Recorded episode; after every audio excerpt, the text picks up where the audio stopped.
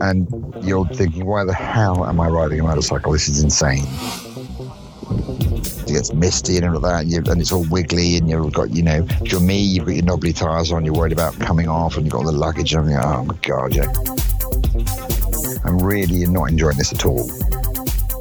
It's extraordinary. Drive all the way up to the to the top of the mountain, enter the tunnel. They're all about four to six miles long, that kind of length, you know, serious tunnels. You go and you enter the tunnel, do your four mile tunnel, come out on the southern side, and it's baking hot. Bright sunshine, blue skies. But it's like it's like you've been through some kind of space time continuum. It's really, really exciting.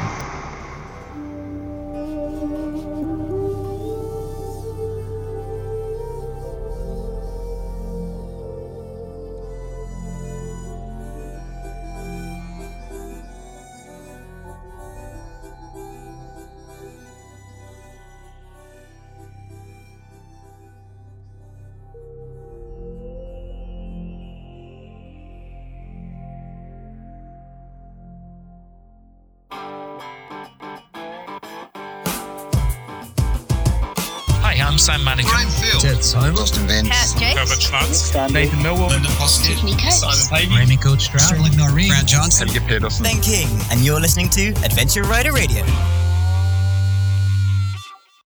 The Cycle Pump Tire Inflator has been proven to be the best motorcycle pump in the business. It's made by Best Rest Products, along with the Tire Iron, Bead Breaker, Easy Air Tire Gauge, and a bunch of other moto gear. CyclePump.com. Don't chance losing your gear because your straps loosened or failed. Get Green Chili Adventure Gear. Heavy duty, American made, innovative luggage systems for all motorcycles, and you can turn any dry bag into motorcycle luggage with their system. GreenChiliADV.com. Max BMW has four locations. They've got 45,000 parts and accessories available online to ready to ship to your door the moment you order. MAXBMW.com.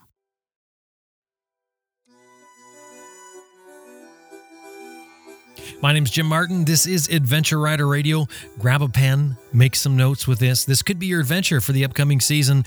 Long abandoned trails, still in excellent shape for riding, crisscrossing a vast area of mountain wilderness, offering stunning views with cliffs and waterfalls, abandoned buildings, open meadows, all accessible in one of the most beautiful places in the world. It's a paradise for adventure riders. And today, Austin Vince is going to spill it all. He's going to tell us where it is, what to experience, and how to get there. Hello, my name is Austin Vince. I'm from London in England, and uh, I have been a maths teacher most of my life, but now I uh, run motorcycle tours in the Spanish Pyrenees. Austin, welcome back to Adventure Rider Radio. Thanks for having me. This is a great treat. You, you know, you just said that you spent most of your life as a maths teacher. People in North America will will drop the S and just call it a math teacher. But um, Well, there you go. You see, we gave you we, you we gave you a great language as a starter pack, and you refused to use it. well, I think that happens with evolution, doesn't it? Somebody comes up with an idea, and then it's more refined as it as it goes on. People build on it. It's an excellent excellent riposte. I won't even begin to battle with you. Well done. Well, so you, you, most of your life though teaching uh, you know if you were to to uh, watch um, a, a video that you just recently sent me it looks like you spend most of your time riding motorcycles where does the teaching Nah. fit in well, that's for the purposes of that film. I was happy to give that impression, but like every normal person, um, I need I have a job, a normal job, and uh, uh, the good thing about being a school teacher was that it, it's a kind of segmental kind of job where I was able to approach my principals in my, in my school and say, "Can I have a year off to do my big trips, Mondo Enduro, Terra Circa, Mondo Sahara?" All of them would all of those trips were accommodated within uh, my employment. So that was nice to be able to get you know a year at a time off, uh, and then come back have your job held open for you. The nature of teaching means that that um, you can kind of slot you know back in because the math hasn't changed while you've been away, and. Um, the other thing is that um, in my most recent job, uh, I used to spend my summer holidays going out um, to the Pyrenees and um, creating a, a, series of events out there, scouting trails and and creating events by whi- which were a mechanism by which I could share what I'd learned, and the joy of obviously having a paid vacation when you're a school teacher is that I could go and spend uh, a month in Spain, uh, dare I say it, at the school's expense because it was a it was a paid holiday. So the only problem was that it meant I never went on holiday anywhere. I was uh, every holiday I was always in in the Pyrenees, and everyone else actually went to Australia and the Bahamas and things like that.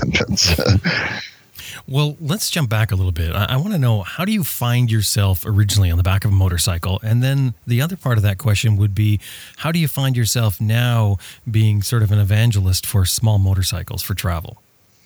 Um, well, both the answers to both of those questions is that um, I- I found myself in those places by sheer chance. I was uh, I grew up in, in the suburbs of northwest London in a, in a place called Harrow, and uh, and ha- had a kind of pretty traditional uh, suburban middle class existence. But I had the advantage of a of a, a dad who had bought an ex army Royal Enfield 500cc motorcycle um, in about 1949 and had gone on a few trips to France and Spain on it in, in 1949 1950, which in those days was considered pretty avant garde. You know, if you could imagine how reliable a, a, a bike like that would have been back then.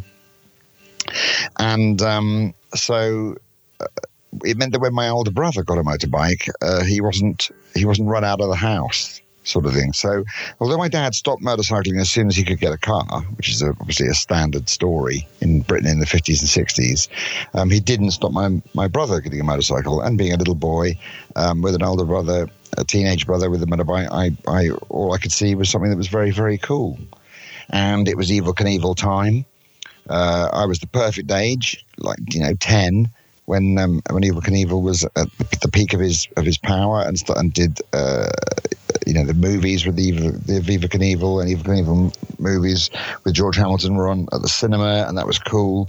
And then he did this jump in London, which I went to and, and saw that in Wembley Stadium. I can't remember what year that was, something like seventy six, and uh, that was you know intense. That that was a big deal in this internet age where we all look at screens the whole time. To go and see Evil Knievel do the jump and crash right in front of you. That you know, that was how can, how can that not affect you? Can't you can't have that experience and come out the other end a normal person, and then just talk about professional sport and buy a car. You know, you you you have to you end up getting a motorbike, don't you? and uh, um, so that was that was how I got into that, uh, and then re- I mean, I was like a normal person in that when I first got my first motorbike, I I was kind of trying to get the biggest thing I could, the fastest thing I could.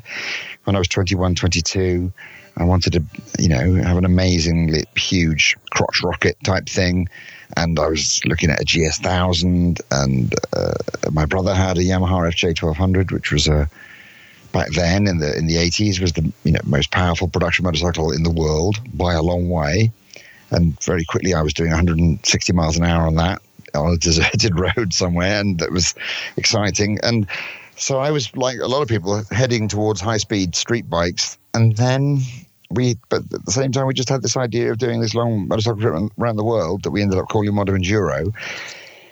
And we and we took 350 cc DR350s on that, and uh, and and they were trail bikes, not street bikes, and uh, uh, we didn't really know what we were doing, but we'd read an article by somebody who'd ridden to Kenya from England, and he'd taken one of these bikes and he'd bucked the system by doing that. So we copied him, and um, and that was basically a good idea. The mistake we made was that we we had small bikes, but we took the amount of luggage with us that you would be able to fit onto a massive bike.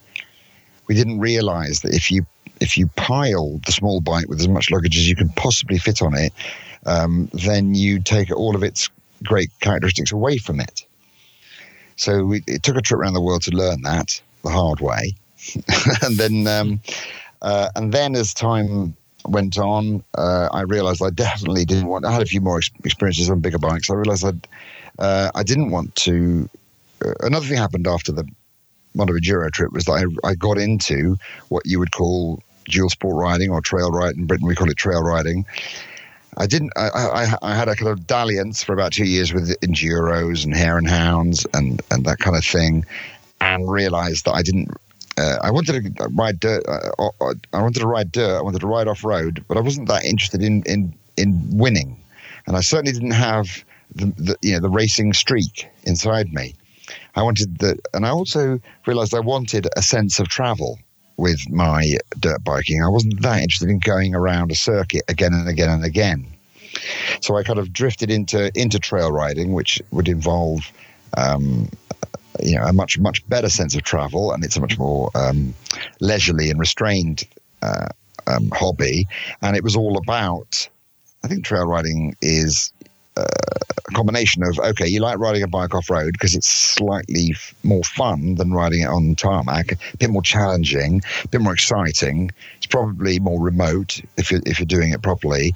Um, but then you also get this sensation of, of oh, hang on, if I own this trail bike and I go trail riding, I can end up in places that almost no one else can get to apart from on foot or maybe on a good mountain bike. So that gave you this kind of miniature adventure thing happening. So the more I got into trail riding, the more obvious it was that trail riding is obviously easier the smaller your bike is, and it's. Uh, you know, when the whole motorcycle world is all about speed, power, and size, it was funny to find this tiny little crack of motorcycling that was nothing to do with the bike. The thrill was where have you gone? Where have you got to? And and, and motorcycle travel, expedition motorcycling, of course, is this is the same thing. It's all about where you've been, not what you were riding. So immediately, that I, I kind of started to drift down that um, path. Then I then I got involved in in organising these map reading navigation events in in the Pyrenees, and I kind of took that one stage further, whereby I, I wanted to create an event where people got to places that they would never have got to otherwise but they also did it by their own skills, navigation, and preparation, which gave you another layer of thrills to, to add to the actual basic motorcycle package. So think of it as, as, as as the way you build up a sandwich, like they do in like they do in New York. You know, you can have you start with your basic bread and butter, then a piece of cheese, then a piece of ham, then the onions, then the you know. And and I think once you get into self-navigated trail riding, you're getting very close to almost the best thing that you can do on a motorbike. The full sandwich. Exactly, the full sandwich with it like those that you can't even fit in your mouth. Ironically. so, um, with the uh, the thought of the smaller bike, though, have you have you ever tried one of the larger bikes? I mean, you know, you know the whole the craze of of large adventure bikes and people doing the same thing that you're talking about now, only on a larger bike. Have you actually given them a try? Yeah, totally. Um, well, I used to. I mean, my, you know, my first bike was a my first job was uh, as a motorcycle courier. I used to ride around on a an 850 um, BMW, an R80, not an 800, an R80, and and I loved it. Uh, on tarmac, um, I, di- I did the Arizona backcountry discovery route with the guys from Touratech um, a couple of years ago, and they lent me a um, uh, a 650 uh, BMW. I think it's called a I can't remember what it's called. Um, and I didn't care for that at all. It just seemed to be, um, it just seemed to make the job harder.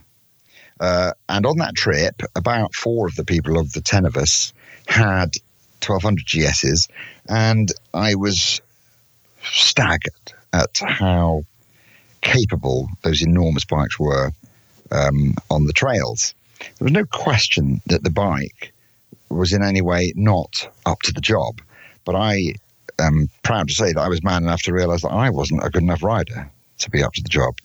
So, um, uh, you know, the obvious thing is that uh, if you're on your own as well, or if there's just two of you and you've got these enormous bikes and you want to do unusual off road things, then the bike can probably do it, but can you? Hmm. Or can you pick question. it up afterwards? Yeah, exactly. Or how many times um, can you pick it up afterwards? That's that's often yeah, exactly. the issue. And remember, no, you know, almost uh, almost no one takes you for a test ride on a on one of those big bikes with it having full luggage on it. Yeah. Uh, and then, and also, uh, and also, um, you know, if I was if I had to drive 100 miles a day on asphalt to commute or something like that, or if, you know, 200 miles, 100 miles each way, I I would own a GS uh, or an Africa Honda Africa Twin. I can say that now. Um, but so I think they, you know, those bikes totally have their place. There's no, you would be laughed out of court if you tried to suggest those bikes weren't um, amongst the most superb machines ever designed. But I want a motorcycle that helps me do what I want to do. And what I want to do is to go off the beaten track. And then when I'm off the beaten track, I want to go off a track that goes off the beaten track. And then when I'm off the track that goes off the beaten track, I want to go off another track. And then I want to go somewhere that, uh, that, that maybe no one's ever been and then camp the night there by the side of a stream or something. And I'm not confident I can do that on a big adventure bike. I'm pretty sure I can't as well. And then also the cost of that big adventure bike is is is more than I than I feel I need to spend. So I could spend the money on the trip. Hmm plus the tires and, then, and chain. Yeah, exactly. Yeah. you end up having to replace on a larger bike. Hey, you you mentioned, and I get what you're saying about the. I was just curious if you'd actually given the, the large bikes a try. Oh yeah, totally, totally. But yeah. you mentioned just sort of briefly there that you, you, when I asked you about how you got on the back of a motorcycle, and you're saying that eventually you you and your uh, older brother came up with the idea of doing the trip from Mondo Enduro. So like an interesting little data point with that. Were you guys the first group to ride um, the Road of Bones to Magadan? Yeah, yeah. That's pretty incredible. That's that's pretty neat because I mean it's it's such a destination for people nowadays. I mean it's the place that people talk about going. Yeah, wrongly so. It's not you know it's Magadan's you know a dump, and uh, Road of Bones is not a particularly uh, scenic route, uh, but it sounds good, doesn't it? Mm, it certainly does. Well, if you if you if you watch the Mondo Enduro film, you will notice that all of the film uh, all the action in the film is in the Zilov Gap, which is 2,000 miles away from the Road of Bones. That was where it was difficult. The Road of Bones is a road and always was a road. It was always a route that was used by jeeps, trucks, you know, cars, stuff like that. It was net, whereas the Zilov Gap was us trying to get across a part of Siberia that that humans were never meant to drive across. So after we'd done the Zilov Gap and uh, been through that hardship, the Road of Bones was just an extension of the of the of the press the pressed aggregate road from from um, north to Yakutsk. It's just a, it's just a dirt road. A, there was a couple of fords where the bridges had collapsed, where you had to ford the river, but they were they were fordable, you know. So it was so we rode from Yakutsk to um, Magadan in three days. Hmm. It was it was completely devoid of adventure. So, but you're people, saying is it the Zilov Gap? Is that what you're saying? Yeah, yeah, yeah. Zilov, I mean, Zilov Gap has, which is between the towns of Chernyshevsk and Skovorodino in in Siberia. That's now been uh, filled, so to speak, with a road.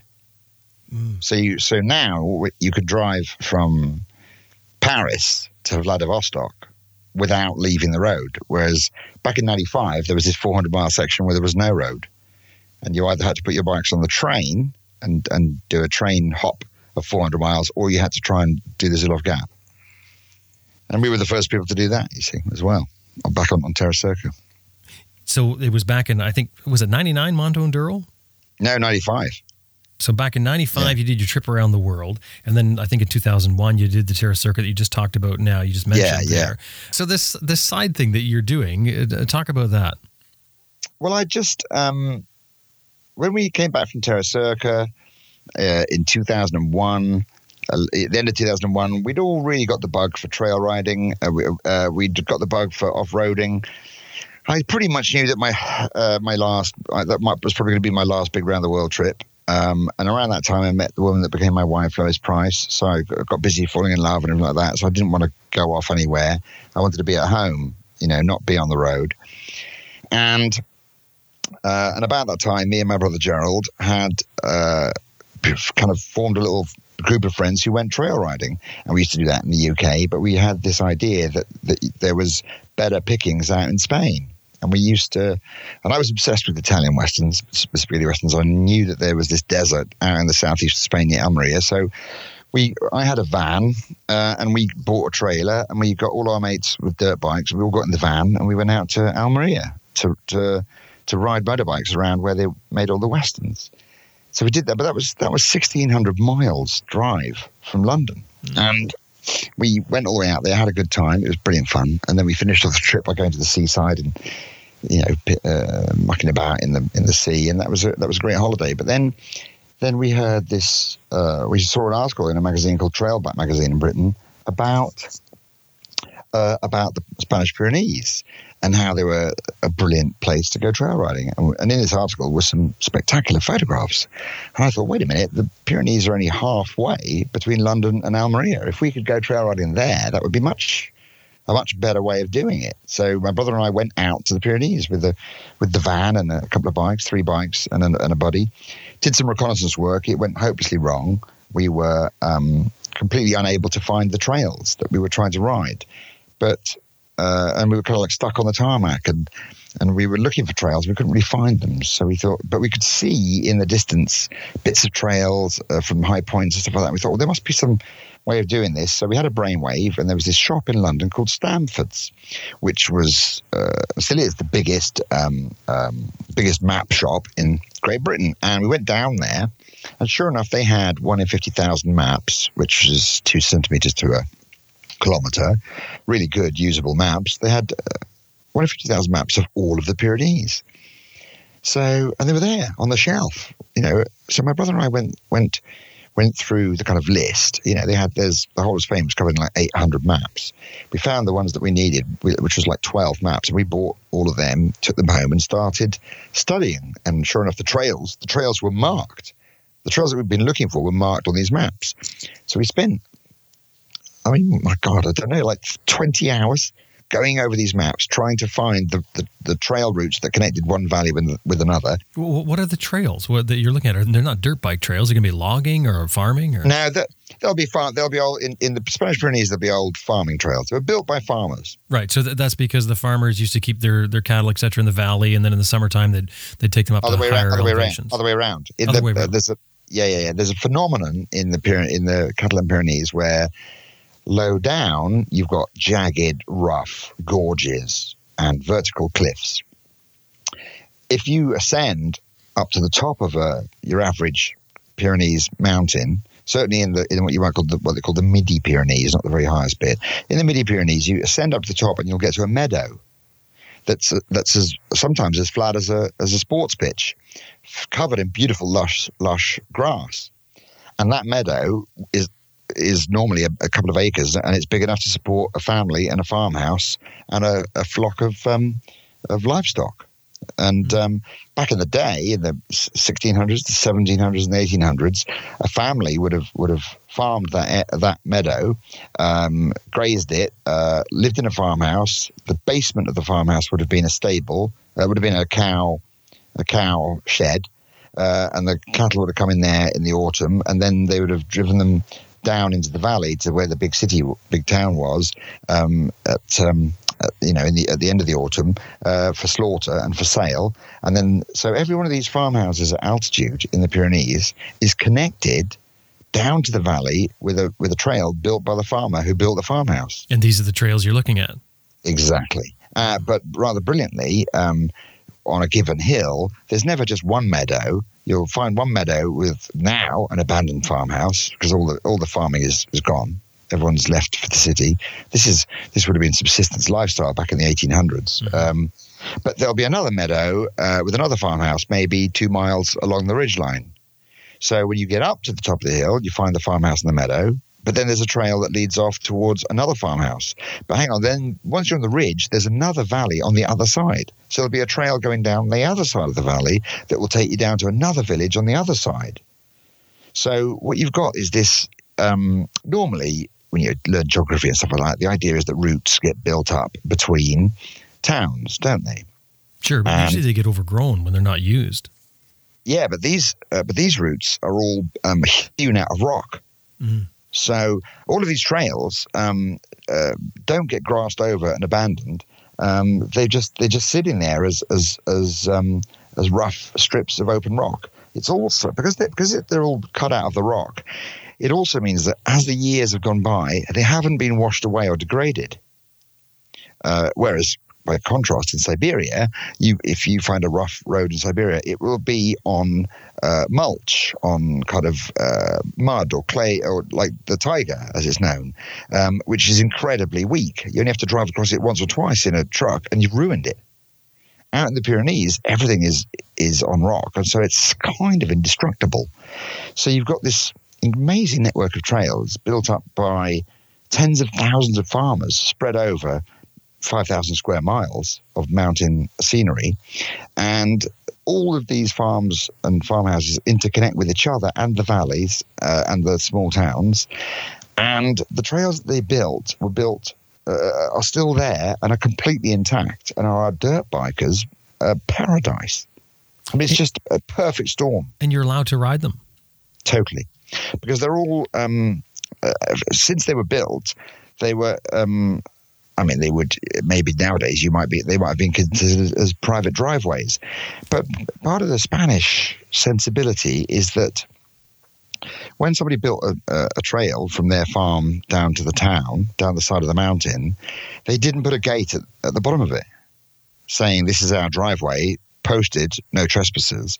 It was um, maybe because there were no trespassers, there was nobody to trespass, and the only people around that area would have been their neighbours anyway.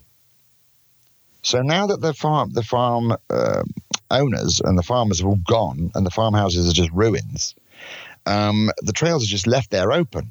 Needless to say, the statutory council authority or the National Park Authority has taken them over uh, and has encouraged their use as cycle tracks and stuff like that. But they're still, they're obviously were built for, for horses and carts. So they're what you might call vehicle width. You know, you could drive a, a 4x4 up any of them. Um, and so the hills are hardly used, but they're not actually abandoned. So local people go up there for hunting as well, which is a huge thing. Obviously, in, in North America, that's not a rare thing, but for a British person, we don't go hunting in the countryside. Um, but in Spain, they do. There's a lot of boar and a lot of deer.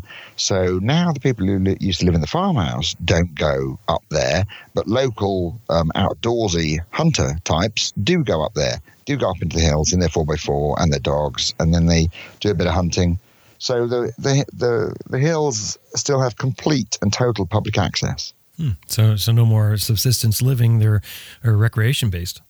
Yeah, but still yeah. being used. oh, totally. Yeah. Can, can, you describe the Pyrenees? Uh, what exactly we're talking about here? So, that, so the Pyrenees is a mountain range that forms the, a natural border between France and Spain. Um, I'll probably say something wrong here, and one of your listeners can correct me. But loosely speaking, the African plate uh, pushed upwards at one point, and the European plate pushed downwards. And the place where the crack was, or the where, place where those two things met, is where the Pyrenees are now. And the two plates squashed together, and as you can imagine, got all pushed up and deformed. And uh, the scale of the deformation was so enormous that um, the ripples of what was left in the smallest parts of the deformation are now the peaks of the Pyrenees. Um, and uh, the the scale of this is so enormous that the the, the mountain range is jagged uh, rock for a, a, thickness, a width, so to speak, of about 70 miles, and a, and, uh, and a width from the Bay of Biscay to um, the Mediterranean Sea of about 700 miles. So an incredibly um, aggressive, jagged, rocky formation. Add on top of that millions of years of rainfall and erosion, and you find that, of course, um, the high ground formed by the Pyrenees is, of course, what precipitates rainfall. When the rain falls, it flows down the side of the mountains and, and flows south into Spain or north into France. And in doing so, has carved some truly spectacular valleys and gorges over the millennia. Um, what what this leaves behind is what I would, without wishing, wishing to be too glib, what I would call Europe's greatest undiscovered wilderness. Everybody knows about the Alps and the Dolomites in Italy, but the Pyrenees are are massive in scale. I mean, 24,000 square miles of actual mountains, hmm. which is the, the area of the country of Wales. And real mountains, you know, real uh, proper you know jaggedy mountains, but interspersed with sm- these small meadows with small communities that, are, that have left behind this trail network. It's got an interesting weather pattern as well, doesn't it, for the mountain range?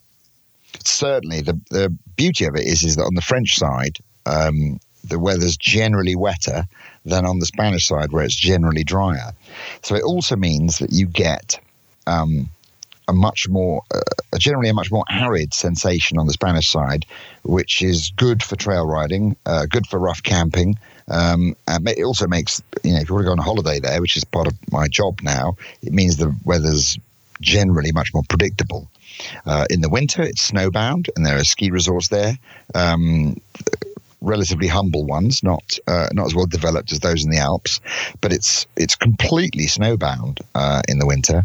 The highest peaks in the Pyrenees go up to about um, nine thousand feet, but the area I operate in is between uh, about three thousand feet and six thousand feet, and that's uh, an enormous area to to exploit as a playground. And it just goes on and on and on. It, has got a lot of peaks. I know that um, many many peaks. I think it's uh, over hundred peaks uh, that are over three thousand meters. It, it's sort of formidable. There's not a lot of passes to go through. So can, how do they get from one side to the other? Well, the, there's about eight passes, and they all occur at about um, seven thousand feet. That kind of height. Right. So they're quite high. Yeah, yeah. So it's a long, long, wiggly, meandering road up to the pass and then down the other side. Uh, those passes um, have now mostly been eclipsed by tunnels, which mean that you you do the drive up towards the the, um, the pass that you always used to do, but you you dive into the tunnel before you do the final really steep wiggly part. Um, yeah, so there's about seven asphalt roads that cross the Pyrenees, you know, spread over 600 miles, which is not many, really, is it? There's two major railway tunnels, and I mean which are like, you know, f- four miles long. Uh, and they were built uh, in the, well, one in the west was built in the, only in the 1920s uh, on the Canfranc line, and the one in the east, which is um, uh, what they would loosely call the Barcelona to Toulouse railway. That was that was built in about the 1890s. So the railway tunnels came first, obviously, and the roads were the poor relation. All the road tunnels were built in the um, 80s and 90s. We talked about the weather, and, and you just mentioned the tunnels, and you told me before what it's like to ride through the tunnels. Can you talk about that? Sure. The um, well, often the, uh, when I ride down through France to get to the Pyrenees to, to start a season of events, um, the the weather in France is as unpredictable as it is in Britain. Um, certainly in the main body of France. So you can get off the ferry um, in uh, Le Havre, start your your 600 mile journey across France, and it can be raining on you hard for two days non-stop. And you ride, get to the Pyrenees, you're miserable and soaked through, and you're thinking, why do I do this? You know, why didn't I get a van and put the bike in the van? and uh, you know that old chestnut and you enter the one of the tunnels uh, that goes through the Pyrenees. You ride up through the Pyrenees. It gets misty and all that, and, you, and, it's all wiggly. And you've got, you know, if you're me, you've got your knobbly tires on. You're worried about coming off, and you've got all the luggage and everything. Oh my god, you know. You go and you enter the tunnel, do your four mile tunnel, come out on the southern Spanish side, and it's baking hot, bright sunshine, blue skies and it's and it is literally it is of course literally another country. But it's like it's like you've been through some kind of space-time continuum. It's really really exciting. And that's uh, and that's of course a joy. The other joy is that the best uh, that the, the if you looked at a cross section if you if you stood in the in the um, Mediterranean and looked west at the Pyrenees a cross section of the Pyrenees is not uniform uh, it is asymmetrical, and the vast majority of the of the topography and the relief and the altitude of the Pyrenees is on the southern Spanish side. So, if you're me and you're looking for somewhere to run really high quality uh, off road motorcycle projects, then not only do you get the access and the and the terrain on the southern Spanish side, but you also get the climate. So it's it's it's nice in life to have a win win, and that is one of them. So it sounds like a, just a, a, perfect riding spot for anyone who likes off road and exploring on their own. What's it like for civilization? I mean, are there are can you get parts and things there? Can you get accommodations? Like, sort of describe okay. what what it's like. Well, the brilliant thing about the Pyrenees is that um, because it's Europe, it's of course civilized, and, uh, um, and so you can have this fabulous experience of, of of very quickly feeling like you're in a in, like you're in Siberia or like you're in a wilderness that is beyond description in the in the scale of how you know there's views that you can where you can look out and see nothing that is man-made you know, and that happens again and again and again Um, and that's just when you're on tarmac. Once you start, um, if you can imagine, the, the Pyrenees is so is so rugged that um, when statutory authorities spent money building roads, they would do you know the bare minimum. Even the you know because every road was a nightmare, thousands of bridges and culverts and and viaducts, which every single inch of it had to be smashed and blasted out of the rocks. Uh, uh, none of it was easy, and it's all um, very wiggly and irrit- you know hard work for any civil engineer or surveying team. So the amount of tarmac roads that exist are the bare minimum, and what that means is that um, the if you overlaid a um, uh, a map of tarmac routes on the Pyrenees, you'd find that the, that the polygons that you were left with that were bounded on four or five sides by tarmac, those polygons will be, you know, 3,000 3, acres with nothing in them except dirt tracks. Hmm. And so you so you get this amazing paradox of astonishing scales of wilderness that where whereby you're never more than about 20 miles from a town and uh, and you're never certainly never more than 30 miles from a proper first class hospital. You're never more than 15 miles from a gas station. Wow, so it's it's the ultimate playground. You've got oh, everything a, right yeah. there. Yeah, you got to know. You got. I mean, for, well, nowadays with smartphones, you don't even have to know where this stuff is, sort of thing. But you, you can find it. But so everything's there: hotels, um, uh, asphalt, petrol, infrastructure, supermarkets, and the occasional motorcycle shop. I mean, it's you know the the towns are there, and because of like in all wilderness areas, when you get a town, it's pretty busy. You know what I mean? Mm-hmm. They've got everything, um, and if you're really stuck, Barcelona's two and a half hours away. One of the one of the busiest, most high functioning cities in the world. So it, it is it is extraordinary how it's it's perfect. And for me as a, an event organizer, I'm particularly lucky in that I can create routes where I can. I'm not lucky. I mean, what I mean is that this area allows me to create a route where everyone's in a hotel uh, one minute, they go off where I tell them to go, and they don't see another human being all day. And yet, you know, they're not they're not having to go to the Sahara to do that, and they're doing it in a first world country where the cops are basically the good guys. so the area you're describing, I think, or that you use for the, your event, is that the only section of the Pyrenees that's that's sort of good for this? No, no, no. That's the Pyrenees covers 24,000 square miles. No, I understand that, but I mean, are there more riding areas other than the, just the one that you're using? Yeah, the entire place. Oh, the the whole thing. It's it's infinite. No, it's not infinite. It's finite. But even in my lifetime, I expect to never ever get to all of it. We're going to take a quick break, but when we come back, Austin's going to talk about an event that he puts on that'll allow you to go in and explore this place and get an idea what it's all like. Stay with us.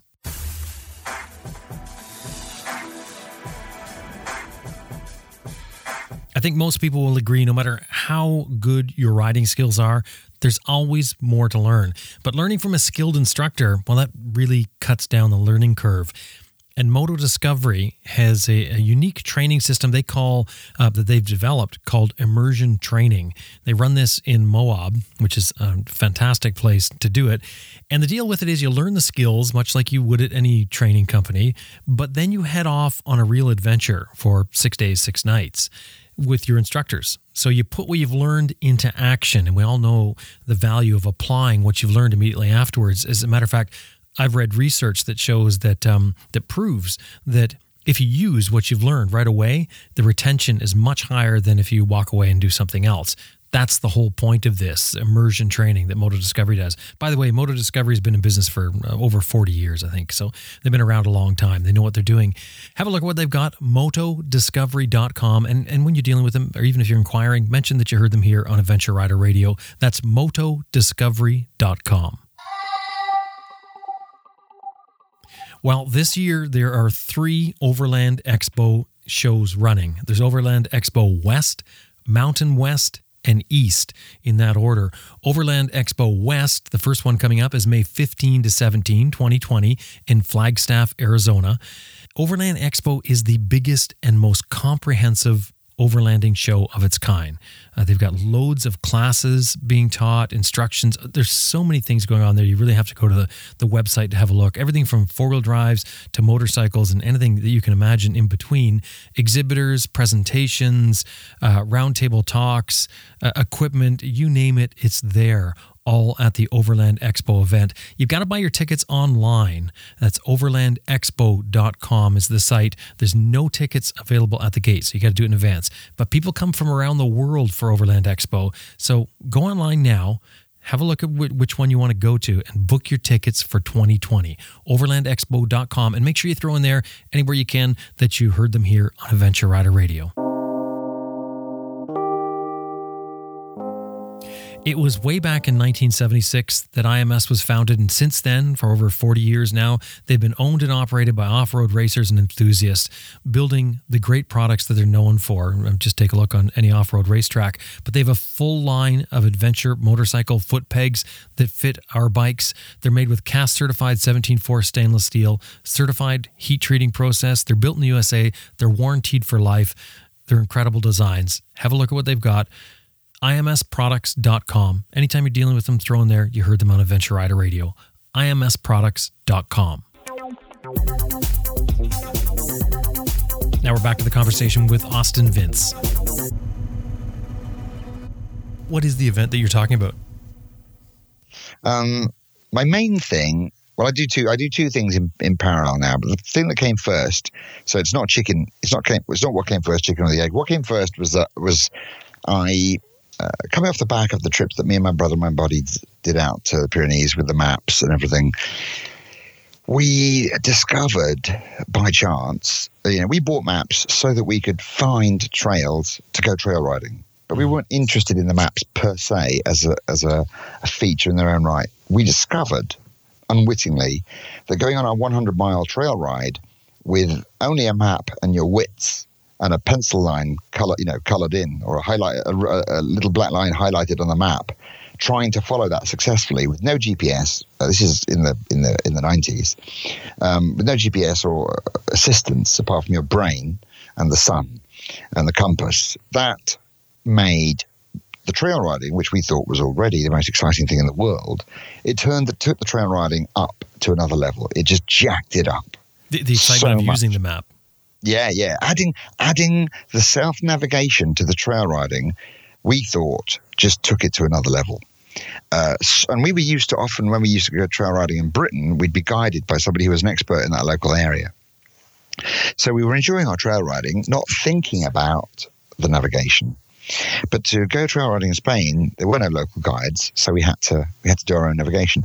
And so we stum- we stumbled across this amazing thing. And you know, the analogy would be like what would you rather do? Eat uh, uh, some noodles boiled in water from a packet, or would you rather go to the effort of going to a supermarket, buying all the right ingredients, learning a recipe, cooking it carefully, and then you know, and then eating a proper three course meal that you made yourself?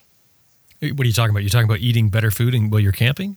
No, no, no. I'm not, my analogy, I've, I've, got, I've got jumbled up. What I mean is that is that doing your own navigation is more exciting than doing the same ride, but somebody showing it to you. Oh, I see what you're saying. Yeah, sure. I mean, yeah, yeah, yeah. if you get a route sent to you for a GPS, for instance, there is some thrill in, in exploring the new route, but you're still you're just following a track. Yeah, yeah, yeah. And so we were we weren't doing that. We were we were creating these routes ourselves. Not only were we trying to um, navigate as we were going along and not get lost, but we'd created the routes in the first place by buying the maps. There was when you buy the map, there isn't a, a special coloured line that says this is a good line for motorcyclists to follow. we just improvised the whole thing, uh, and that was really satisfying. So when, so we were doing that in the late nineties, early noughties, and I say, and we did one run in particular that was really exciting because we got a bit lost and it was too, a bit late. It was later than it should have been. The sun was going down, and it was a much longer section from tarmac to tarmac than we'd done before. It was about 48 miles, and I was map reading, and it was really difficult. It's one of the most challenging things I've ever done on a motorcycle.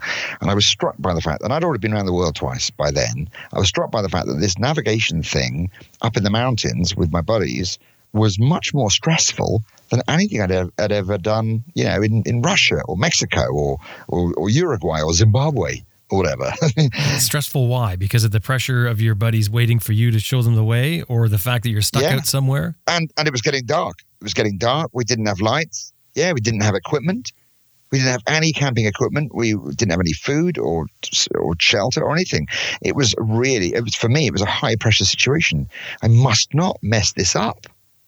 I, you know, I, I, and the best I could do if, as a as an escape plan was to turn around and try and go back the way we came, which once it had got dark would be virtually as difficult as going forward. So so getting caught out like that on a on a day when the when we were out too late and the sun was setting, that was that was a real adrenaline rush, and it was um, and of course I always thought that adrenaline was associated with, with doing wheelies or j- doing a jump or how fast do you go.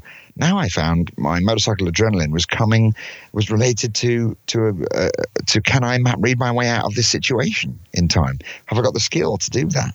And have I got a group of people with me who let me do that without shouting at me and, and saying, you know, you're an idiot, Austin, and then just riding off?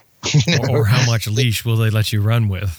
yeah, yeah. Or having, or there being a punch up on the side of the road, Mhm. on the side of the train. You know, so it was very exciting. And so I, I resolved to try and recreate that sensation by creating a, a map reading uh, challenge event, which in English we call that orienteering. Do you say that in? Yeah. yeah. Yeah, so so orienteering is normally, of course, done on foot, and you run around the forest trying to get to checkpoints, map reading as you go. So I thought, right, I'd done a load of orienteering when I was in the army and stuff like that, and I thought, right, I, I want to create an orienteering event, but for motorbikes, and the checkpoints instead of being a few hundred meters apart, will be three or four miles apart, spread over on on one on one sheet of a map, about 400 square miles, and so um, my wife, when when we got married, I said, for honeymoon, will you come out with me to Spain and help me set up an orienteering event for trail bikes? She said she rode a motorbike as well, and she said, yeah, I'll do that. And I thought, you know, you legend. Well, she'd already married by then. It was amazing, but uh, so um, so we went we went on honeymoon out to out to a small town called Sort near Andorra in the Catalan Pyrenees, and we bought this the map for that area, and we started riding it, and we started um, uh, creating uh, all these all these checkpoints, which were like metal dog tags that I made myself at, at home, and we started screwing them to lampposts and telegraph poles and sides of bridges and balustrades of footbridges and things, and taking photographs of them and stuff like that. And and just about this time, I'd got a job um, covering for an information techno- technology teacher at my school who'd been fired, and uh, and so his his classroom management was awful, and the kids were going crazy in his lessons and running amok. So they got rid of him, and they said to me, "He said, Austin, you can you can run a classroom." Um, you're going to have to cover this guy's lessons. And I said, like, I don't know anything about information technology. And they said, don't worry, the other information technology teacher will tell you what to do uh, and he'll just tell you each night, the night before, what you have to do with the class the next day, and you just bluff it for one day, and and we'll make this work for about eight weeks. It was, and then we'll recruit. In the meantime, while you're doing that, we'll recruit a new teacher to replace the one that was fired. So I said, so I said, all right. So I got this assignment to teach the IT. I'd never done this before, and the new, the first assignment that the the uh, the other um, teacher said we're going to do with the kids is we're going to show them how to take a picture and insert that picture into a Word document, and then we're going to um, uh, show them how to insert a text box into a Word document and uh, uh, how to scan a picture. Um, uh, scan a document and insert that into a Word document and make a Word document that's got all these different things in it, all these different elements. And I was like paying attention, and I, I'd never seen anything like this before. This was in 2001. This this is happening um, my God, you know, 19 years ago. But I'd never seen a Word document in action. You know, and he said, "Yeah, it's this, it's this," and, it's, and he showed me this digital camera which I'd never seen before. You know, a camera with no film in it. I couldn't believe my eyes. I thought it was, you know, secret agent material. And but as he went through this process, he said, "This is what you're going to do with these children tomorrow." I thought to myself, "Wait a minute." The, this because I had this idea of this at, at this time. I had this idea of doing creating this motorcycle orienteering event, but I, I didn't know how to do it. I didn't know how to tell everyone where to go. And the more this other teacher taught me through this this um, this Word document thing and taking pictures and inserting them electronically into through the computer, I thought, wait a minute, I could create, I could create a checkpoint booklet. And not only that, um, I ended up teaching IT later on in after honeymoon. I was able to get the children to do it for my event. So they all they they they created they, they created in the lessons the pages of the checkpoint booklet in an IT lesson, and they loved it because they were so excited that they were they were creating um, the stuff for a for a motorcycle event. So that that worked out perfectly, really. That, that's before you went on your honeymoon and you're putting on the aluminum plates. No, that was just that was just after. So so the the chronology is that I had to cover the lesson. I had to cover the lesson for the IT guy. Then we went on honeymoon. Uh, and uh, and laid out all the event. But by then, I'd seen that it was possible to create a checkpoint booklet. Mm. So when we came back from the honeymoon with all the photographs all these little plates everywhere and pictures of me and my wife pointing at trees and stuff like that, we had the maps and we scanned the maps, and that's when we got the kids to to put it all together to create oh, what became the checkpoint booklet. What's it look like now? I mean, you must have a GPS at this point. Uh, I started using GPS last summer. Last summer. So so you're not, not really yeah. an early adopter of technology. No. Well, in some in some respects, yeah. Um, but because when I was creating my events, the um, the competitors wouldn't be uh, using a GPS. So I made a point of when I was riding around setting the event up of not using a GPS myself. Mm. So I had the same map and all that restrictions that they did. So if I could find my way from one side of the mountain to the other using only the map, I could look someone in the eye and say, "Look, I did it with the map, uh, so you can as well." So the event now nowadays that, that, you're putting on, what what does it run once a year? Yeah, it runs once a year. Uh, I do two of them actually. One's called uh, the very interesting Navigation Challenge event, which is uh, an, acronym down to the Vince, which is my surname. Uh, and the other one is the same event, but it's called Twinshock Trail Finder. And it's the same thing, but it's all vintage dirt bikes. So that's all like nutcases on 1960s Triumph desert sleds and stuff like that. And in both of these events, the people are running without uh, GPS. Well, strange enough, it's amazing you should ask that. This September coming up when I when I do these. September 2020 is the first year when I will allow when I've created a GPS class. So people now will be allowed to um, turn up and use actually not just GPS but anything they want, any kind of device they want to get from one checkpoint to another. And what do you supply them with? You, coordinates for for the checkpoint? No, they just get given the paper map. They've got to f- find their own way of of uh, if they want to use a GPS to create a route. If they let's say have got a Montana 600, which is what I've got, then they'll have to get Basecamp, uh, which is the backup software for that, and then they'll have to get the map of Spain, download that, and then they'll have to use that to create their own routes. Hmm. And what sort of um, event is this? Is there a prize at the end? No, just just the respect of knowing that you're better at it than everyone else. Just the satisfaction. yeah, yeah, totally. Yeah, and it is an event, not a competition. It's a, it's a, it's a. it, the trail biking is the medium. The it's a map reading navigation event. It's testing your ability to not get lost and to travel over hundreds of square miles of wilderness and hundreds of miles of trails without mucking it up. Your, your trail riding admin has got to be good. You've got to be able to cope with a, a puncture. You've got to be able to be towed off road. You've got to, you know, you've got to have all that kind of stuff. It's very hot. Um, uh, you've got to be able to work. You have to be in a team. There's no solo riders. And when you're in a team uh, and everyone's hot and bothered and you might have got lost, it's a it's a test of your of your ability to get on with each other and be calm and not shout at each other and all that sort of stuff.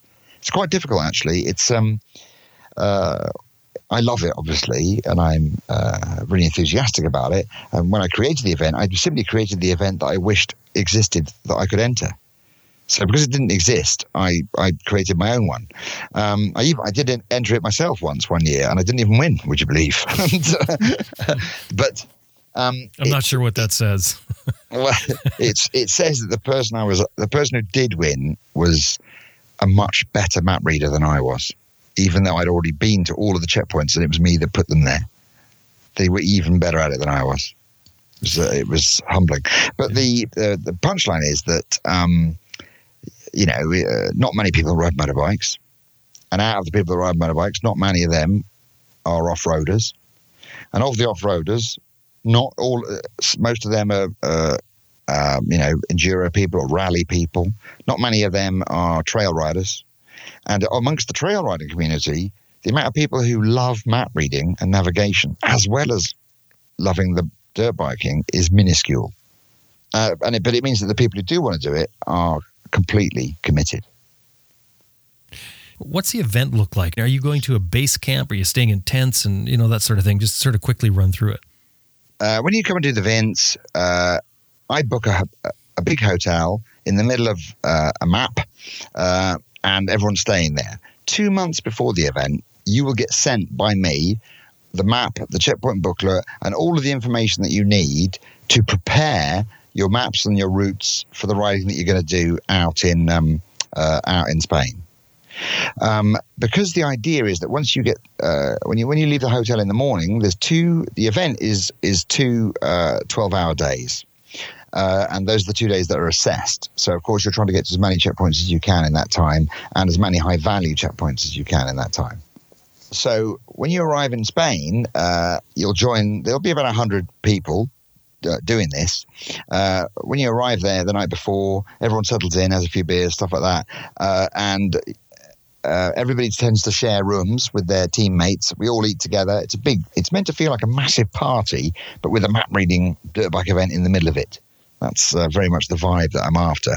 Uh, there's only two rules at the event. One, uh, if you mustn't care about winning, and two, you have to buy a stranger a drink every night. And then the sub the subsection of that rule is you're not allowed to sit with your own team members uh, when you eat. So you have to make friends with the other riders. I don't want you turning up talking to your teammates and then then at the end of the event you just go back to England with them and you didn't speak to anyone else the whole time. Um, it's all about chivalrous, gentlemanly uh, behaviour and good sportsmanship. Uh, and even though the people who do take it seriously they take it very seriously, they all understand that it's a celebration of of good skills and good navigation. It's not a celebration of victory or one-upmanship or or you know, you know, being sneaky uh, and uh, there's no cheating or anything like that. It's an excellent, there's an excellent atmosphere. So everyone does the event for the two days. At the end of the second day, I collect all the booklets in and I add up who's, you know, how many points each team has got, uh, and then the people who win, they get a cup and the cup's got their name uh, written on the bottom of it. You know, I'm, they give the cup at the dinner sort of thing. Then I take the cup back from them and take it back to England, and I engrave their team name on the bottom of it, and then they then I send it to them, and they can have that in their living room for the next year. But then the year uh, uh, the next year they have to hand the cup, cup back to whoever wins it uh, the year after. And uh, then what everyone does is they stick around for more trail riding because all the maps and all that stuff they get to keep that. So so they carry on riding for three or four more days, and uh, and then uh, but that's not being assessed. So they have a good, healthy, long trail riding experience. What sort of skill level are the trails? I mean, you mentioned most of them are rocks. I imagine you're not dealing with much mud. Oh, there's, there's plenty of water, plenty of lakes, but they're normally caused by dams. They're man-made, in other words. Um, there's almost no mud. Um, almost no mud, no sand, no clay. Um, the uh, the trails are are straightforward. If there's anything difficult, I'll tell you about it. But because the trails are all ex-farmers trails, they're not. Um, uh, you know, they were designed for horses and carts, so they're they're not as they're not what you might call forest roads. You couldn't drive a normal car along them; it would be smashed to pieces. Um, but you, but uh, a, a, normal trail bike or an adventure bike would be just fine yeah, the scenery is spectacular. It's it's so beautiful. It it defies description. And the what, what's nice though is you turn around a corner and you'll find an abandoned monastery, a, a, a, a massive, massive building built in like 1606 that's just sitting there with that with no one in it, with trees growing out of it and stuff like wow. that. So we put you know we put we put a checkpoint somewhere like that. Um, uh, Are you able to stay in any of these spots? You mentioned the monastery and the abandoned farmhouses. Can you use them? You can you could rough camp anywhere. No one, no one will stop you. No problem. But in in Catalonia, um, don't get caught lighting a fire. Mm. In the summer, you can light a fire in Catalonia um, after October, between October and March. Uh, you can have a campfire. Uh, but um, there's big forest fire issues. So when you rough camp out there, which is another thing that I do, I organise rough camping trips. Um, when you rough camp, the uh, the access of places that you can camp is infinite there's billions of places to camp. Are they existing campsites where you go in and there's oh, no, a campfire no, ring? Or no, anything? no. There are campsites, but they, then you would be part next to a French family with a with a um, with a caravan and a barbecue and three children screaming. Yeah, um, I'm talking about rough campsites. Mm. You can you can rough camp all over the place. And assuming you've got a dirt bike that will take you up the trails and off off the beaten track, then once you turn off the beaten track, uh, like as I alluded to before, you can get yourself to some amazing places that you could only get to by on foot. What tips would you have for anyone who wants to go and explore the area on their own? Maybe they're not going to go to your event. Well, the first, um, the, there's a whole uh, suite of answers to that question. The first thing to say is that if you rode a street bike on asphalt from uh, Bilbao or, or, or, Biarritz on the Baie Biscay over to um, the uh, the Mediterranean, following the N260, which is the the Trans-Pyrenean Highway on the Spanish side, that is easily regarded as one of the greatest road rides in the world. So straight off the bat, you've got a tarmac experience waiting for you there, which requires nothing other than some kind of motorbike, and that would be epic by anyone's standards. And Spanish people are doing that all the time. European, you know, if you sit by the side of the road in the summer, you'll have touring bikes going past you all the time. Uh, and uh, so that's that's the first layer. So the next layer is okay. Well, that's the asphalt. What about the dirt? Well, obviously, I would argue that once you start exploring the dirt tracks of the Pyrenees, that's when you get the real thing. Everything else is just playing. You know, this is it's the um, um, uh, the real meat of what the area's got to offer is off highway and off pavement, mm-hmm. and um, and the that's where it's much harder. Nobody publishes what you might call a BDR map of this area. Now there is this fabulous thing, the TET. Do you know about that? Yeah. The trans- right, so, why don't you just say what it is, though?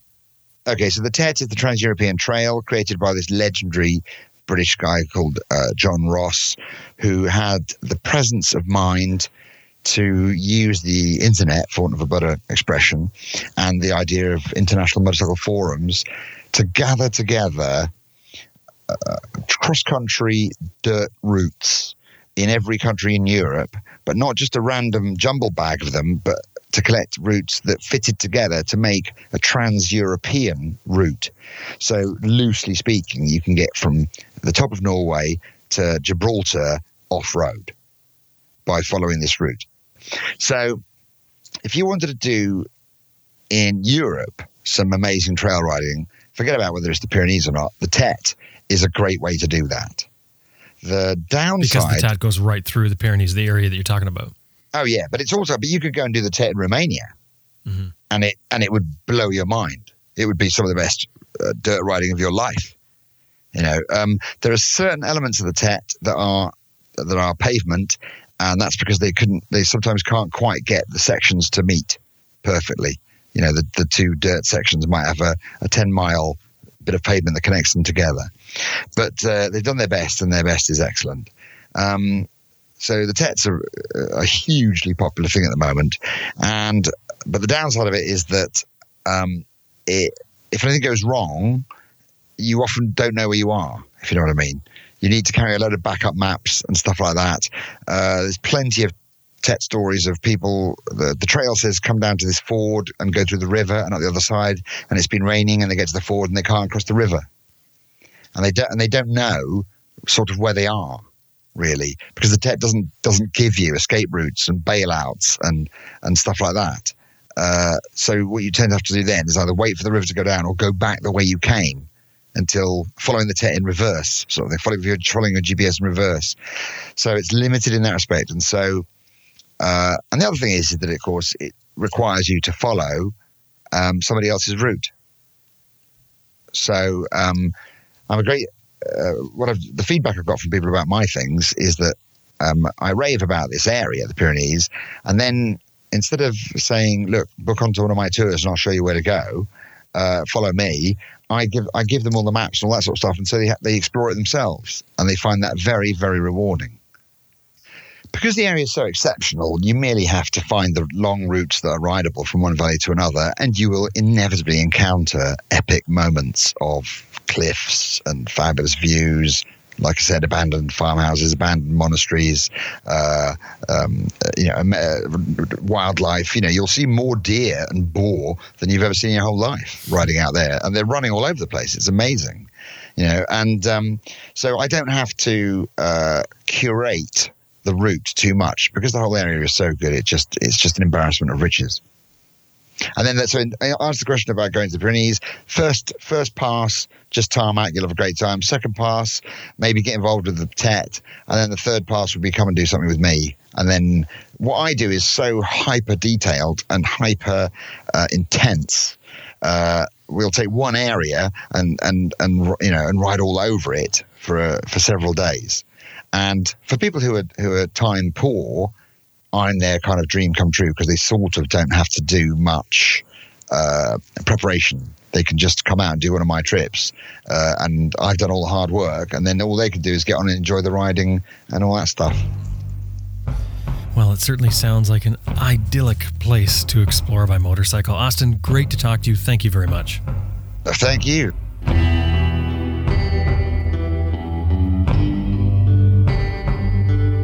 I've been speaking with Austin Vince, um, actually in Spain, doing some reconnaissance work for one of his trips that he was talking about here in the Pyrenees. And we've got some photos as well as some videos from Austin in the show notes uh, in this episode on our website. Very entertaining, well worth checking out. Um, otherwise, you can find Austin at austinvince.com.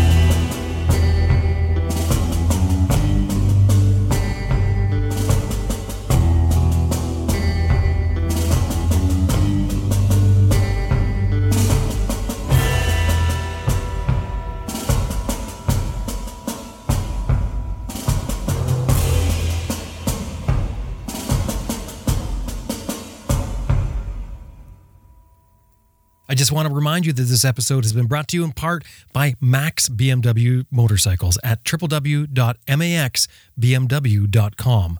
Also, Best Rest Products at www.cyclepump.com, Green Chili Adventure Gear at greenchiliadv.com, and MotoBreeze Chain Oilers at motobreeze.com. Hey, and you do us a great favor if anytime you're dealing with these companies, anytime you see them anywhere, you mention that you heard them here on Adventure Rider Radio.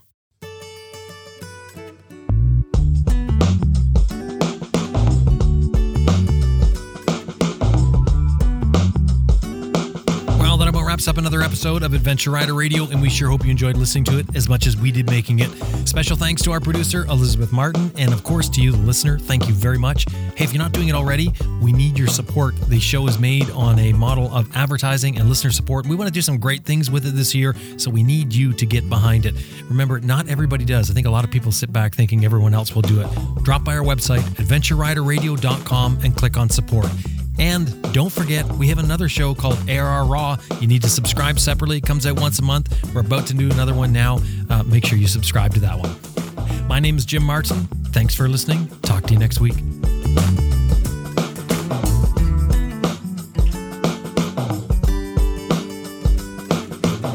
Hi, this is Lois Pryce of Lois on the Loose, and you're listening to Adventure Rider Radio.